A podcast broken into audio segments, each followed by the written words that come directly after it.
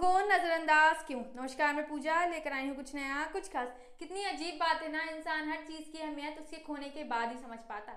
जब सामने होता है वो व्यक्ति तो उसे कोई अहमियत देता है, उसे लगता है कि उनके जीवन में कोई महत्व नहीं है। लेकिन एक पल के बाद जब वो इस दुनिया से गुजर जाता है, तब उसके पीछे केवल उसकी यादें छुपी होती हैं। कुछ कहानियाँ छुपी होती है, इंसान उसको उसमें खोजता पाता है, पर क्या वो मिल पाता है? पितृपक्ष के दिन हमें याद दिलाते हैं, अपने उन बिछड़ों से मिलने का मौका दे जाते हैं, जो इस दुनिया को छोड़ चले पर कितनी अजीब बात है ना, केवल हमारे पास होती है उनकी शेष यादें, और मन में कुछ खेत की काश उस दिन बात कर लेते, काश उस दिन हम अपनी गलती को स्वीकार कर लेते, काश उस दिन हम खुलकर बोल लेते। ये ज़िंदगी की बड़ी अनिश्चितता है, जहाँ आज है, कल नहीं होंगे।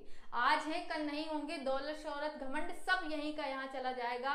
फिर भी अगर हम घमंड करें नजदास करें तो यही कहूँगी, ये ज़िंदगी है, आज है, कल नहीं होगी, लेकिन होगा तो सिर्फ़ व्यवहार जो पूछा और जाना जाएगा। किसका रखते हो घमंड? ना पैसा, ना रुतवा ना ना पैसा, ना रुतवा ना एजुकेशन, कुछ नहीं रह जाएगी। सिर्फ़ और सिर्फ़ तुम्हारा नाम और व्यवहार रह जाएगा। फिर क्यों करते हो नजरअंदाज तुम? उनको नजरअंदाज क्यों?